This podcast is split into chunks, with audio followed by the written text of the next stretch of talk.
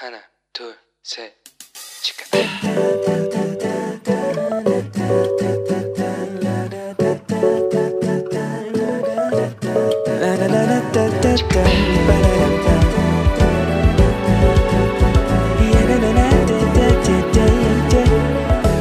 Here we go. Hello，你这个星期过得好吗？我是想当你人生应援团头号粉丝的 Annie。 大家应该都在准备要选课了，对吧？以往每年这个时候，我就会开始非常的忙。但是这一次啊，我因为只剩下一个学分了，所以我只要选一个科目就好了，把它修完就好了。那教授呢，已经推荐了我一个适合的科目，所以我很轻松的就解解决了这一次的选课。希望大家这个学期啊，都能够顺利的选到自己喜欢的课哦。上个礼拜啊，我们是不是聊到了亚伦？然后也聊到说，诶，难道我们说的谎真的不会被知道吗？还是别人其实早就知道了，只是没有戳破我们而已？那上帝又是怎么来看这件事情的呢？好，首先我们来看看心理学家怎么讲。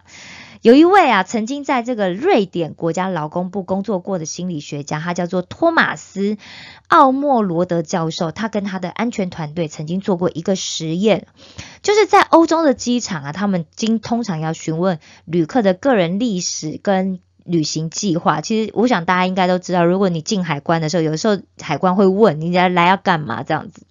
所以啊，这个那个奥。奥莫罗德教授，他就安排了几个人去机场的安全检查处。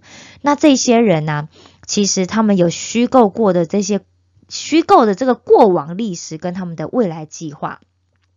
那他的团队的任务呢，就是要查出来究竟是谁在说谎。事实上啊，他们询问的人当中，其实只有千分之一的人会欺骗他们。所以啊，其实要识别这些骗子，就根本就像大海捞针一样难啊。那他们到底该怎么办呢？其实辨别谎言呢，有几种方式啊。通常呢，有第一种选择，就是专注他的肢体语言跟他的眼球运动。譬如说啊，他的眼球会因为说谎而跑不同的地方，或者是啊，偷说谎的时候，你的脸颊通常会泛红，然后或者是笑声会变得很紧张、不自然，或者是眼光会突然变得有点狡猾。那这种方式啊，通常大家可以在电影里面看到，就美国 FBI、CIA 经常会使用的方法。因为啊，人在说谎的时候，经常会产生一些强烈的情绪，譬如说紧张啦，会有罪恶感啊。甚至有一些人哦，也可能是他对嗯这个挑战呢产生了一种兴奋，但这些啊，其实我们人哦都是很难控制的啦。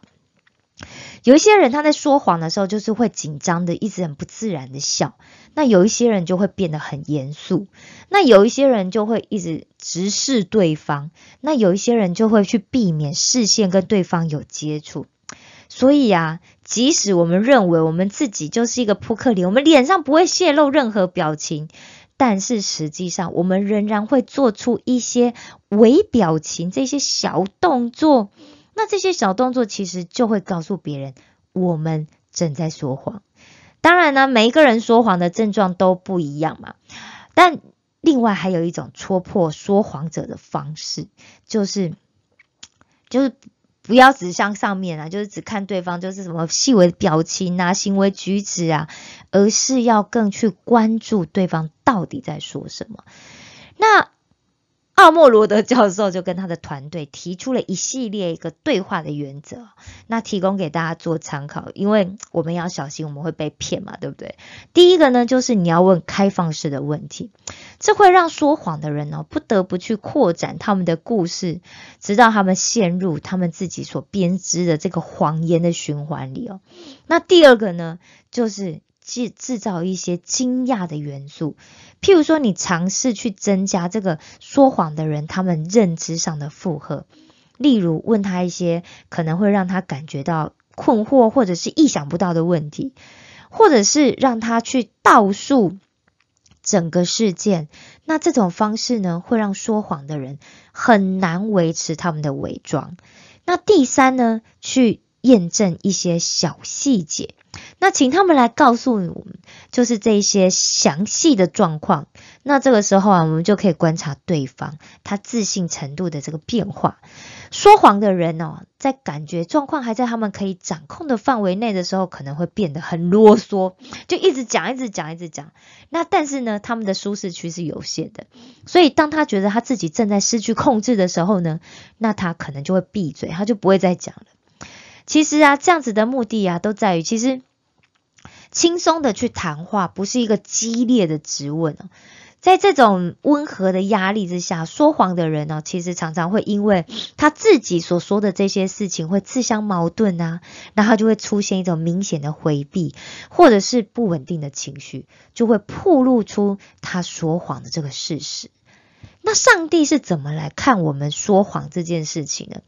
其实我们在生活上啊，或者是大家未来进入到职场的时候，因为要保持我们跟其他人的这个人际关系嘛，或者是说你经常可能要面对去处理利益的问题，所以啊，你可能会经常陷入挣扎。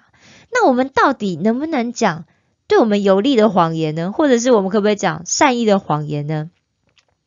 譬如我们在人际关系的交往上面，我们就会经常不自觉向别人撒谎啊，这个状况我就很经常发生。譬如说跟别人约好了一件事情，就比方说约好要碰面，但是呢，可能就不想就不想去，约好之后马上就不想去了。好，然后可能就找一个借口，就跟跟对方讲说啊，我临时有别的事啊，但尽量不要有这种状况发生啊。那如果只是什么去喝咖啡啦，去逛街哦，这种这种事情我可能就会发生啊。或者是说有些时候会因为遇上一种特别危急的状况，那你逼不得要说谎的时候，唉，这样想想啊，说谎好像就变成我们生活上不能避免的这种事情了，对不对？不过哦。我想大家应该都知道，就是说，耶稣教导我们的原则，就是要诚实。马太福音五章三十七节里面有讲到，其实我们说话是就说是不是就说不是。要是我们说出的话跟事实不符合，那就表示说，其实我们多多少少有一种欺骗的成分在，对吧？所以呀。刻刻意去讲一种模棱两可的话，或者是说去误导别人相信跟事实不符合的事情，其实都是不恰当的。我们其实也要避免，就是我们随意呀就把一些未经过证实的事说成是事实，因为这样子啊就等于是在散播谣言。另外啊，约翰福音八章四十四节里面讲到，魔鬼哦是心里没有真理。说谎的人，我们之所以今天会陷入一个不停循环的一个罪恶里面，其实也是起因于这个魔鬼化身的蛇啊，他在伊甸园里面说了谎话，骗夏娃吃了分别善恶树的果子，不是吗？箴言十二章二十二节里面也讲到，说谎言的嘴为耶和华所憎恶，行事诚实的为他所喜悦。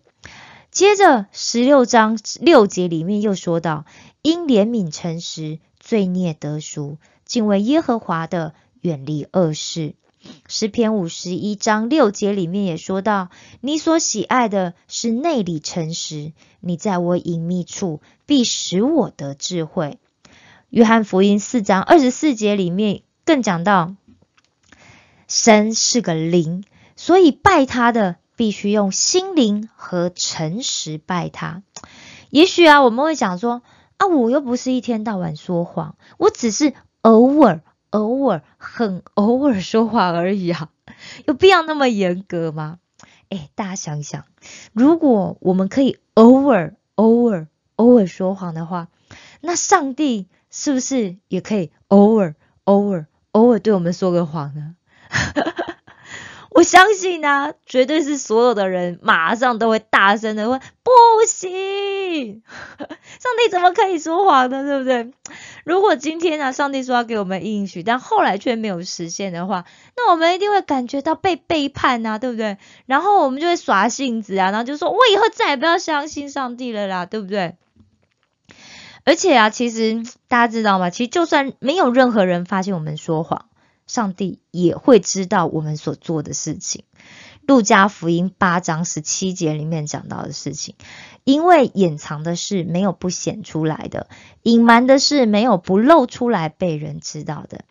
大家一定也听过啊，就是只要说一个谎话，你就必须要用更多的谎话来圆第一个谎话，最后我们就会被自己的谎言所捆绑，变成一个充满秘密的人。这样的话，别人怎么可能会以真心来对待我们呢？因为我们习惯说谎，我们很自然的，我们也会怀疑，诶，这个人是不是在对我们说谎？那这样子的话，我们跟人之人跟人之间的关系就会陷入怀疑啦。怎么可能会有真心呢？那我们又怎么可能会得到我们一直在追寻的爱跟自由呢？因为我们都不希望被别人骗嘛，对不对？所以我们也不要说谎话骗别人，对吗？那但是如果我们真的遇到我们身边有好朋友，特别是我们在跟男女交往的时候，对你发现了你的男朋友或女朋友可能对你说了谎话的时候，这怎么干？那到底该怎么办呢？好，希望大家你不要用这种批评啊、指责，也不要去戳破的方式来用这种很严厉的方式来说出真相。你给他一点提醒，留一点余地给对方，告诉他诚实对我们是多么的重要，诚实才是我们关系之力之间。就是我们彼此最需要的东西，这样子啊，可能反而可以帮助对方向我们来坦白，说出真话。我跟大家一样啊，其实都是还是很需要，就是在诚实方面要做很多努力的人，对不对？但是啊，感谢上帝，永远都是信实而且永不改变的。而且上帝也总是一而再、再而三的给我们机会，让我们可以在他的面前来悔改认错。但是想到这里啊，我经常就会觉得，哎呀，其实我们说谎就真的蛮辜负上帝对我们的信任的，你说是吧？好的，今天的节目就要到这里了。但愿上帝保守我们的心，让我们都能做一个善良、诚实的人。石头们的青春日记，我们下次见喽！